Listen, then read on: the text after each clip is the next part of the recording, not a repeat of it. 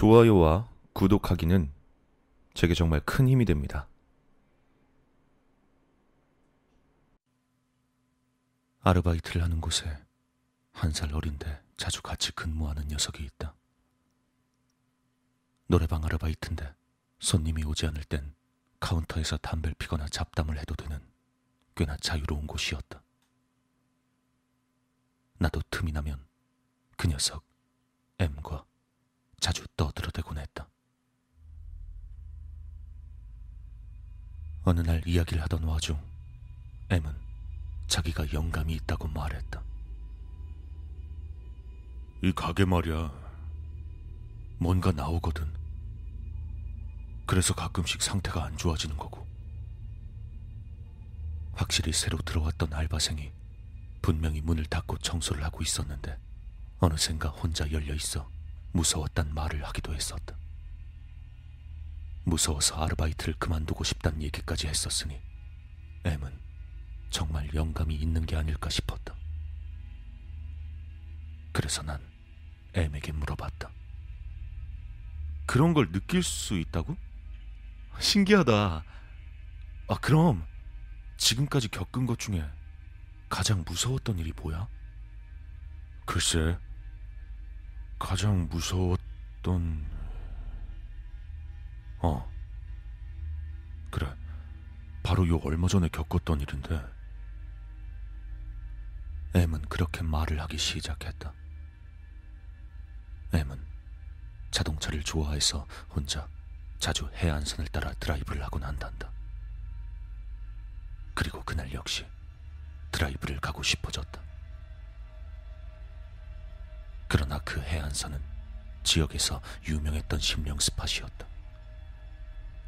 시간은 이미 새벽 1시를 넘긴 터였고, 하지만 M은 아무래도 달리고 싶었는지 차를 꺼냈다.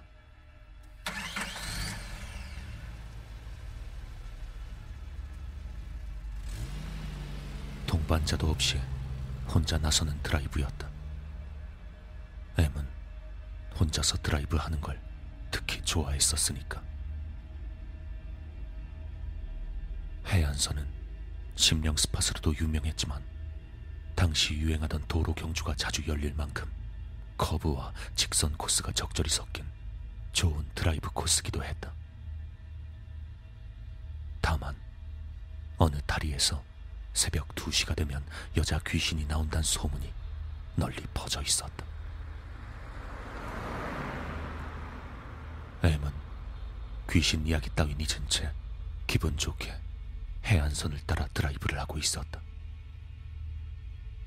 그리고 귀신이 나온다는 다리 바로 앞에 도착했을 때 문득 귀신 이야기가 떠올라 시계를 바라보았다. 정확히 2시였다. 왠지 위험하다는 생각이 들었다고 한다. 그제서야 유턴을 하려 해도 중앙 분리대가 있는 데다 갓길조차 없어 갑자기 속도를 줄이는 것도 어려웠다. 결국 M은 그대로 그 다리를 건너고 말았다. 시선은 다리 너머로 고정하고 절대 사이드 미러와 백미러엔 시선을 돌리지 않았다. 애써 콧노래까지 부르며 다리를 건넜다고 한다. 무척이나 기분 나쁜 분위기였지만 어떻게든 건너왔다. 어차피 이런 귀신 이야긴 헛소문에 불과할 것이라고 마음을 고쳐먹으며 M은 드라이브를 마저 즐겼다. 해안선을 쫙 지나가며 만끽한 뒤 M이 집에 돌아온 시간은 새벽 4시 무렵. 드라이브는 즐거웠지만 조금 지친 탓에 M은 눈을 붙이기로 했다. M의 방은 조금 특이해서 집안에서 혼자 동떨어진 위치에 있다고 한다. 아파트 같은 입구에 현관도 있지만 애시 당초 집안 부지에 있다 보니 평소엔 문을 굳이 잠그지 않는다고 한다.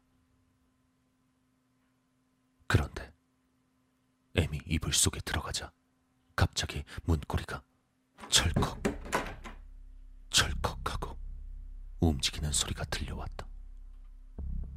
가족이라면 문이 열려 있다는 건 진작에 알았을 테고 친구가 장난을 치러 왔다 쳐도 이미 새벽 4시가 넘은 시간이었다. M은 심장이 멎을 정도로 놀라 그대로 굳어버렸다. 그 와중에도 문고린 계속 철컥거린 소리를 내며 움직이고 있었다. 어쩔 도리도 없이 M은 문고리를 지켜볼 뿐이었다.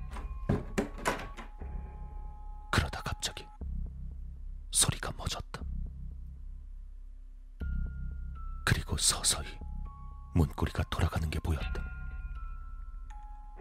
M은 미친 듯이 달려가 문고리를 붙잡았다.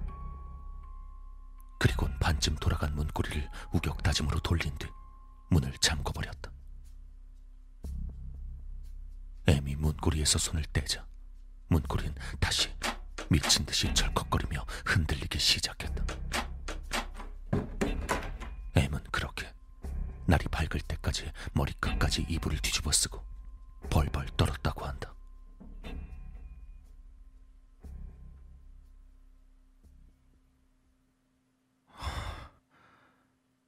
진짜 무서웠겠다. 아, 근데 혹시라도 친구가 놀러 온 거였을지도 모르잖아. 문에 달린 구멍 같은 걸로 좀 내다보거나 그럴 생각은 안 해봤어? 내가 그렇게 말하자 M은 새파란 얼굴을 하며 말했다. 아니, 그건 살아있는 사람이 아니었어. 너무 무서워서 내다볼 수도 없었다고. 그냥 짐작일 뿐이지만 그때 밖을 내다봤으면 피투성이 여자가 서 있을 것 같아서 도저히 내다볼 수가 없었어.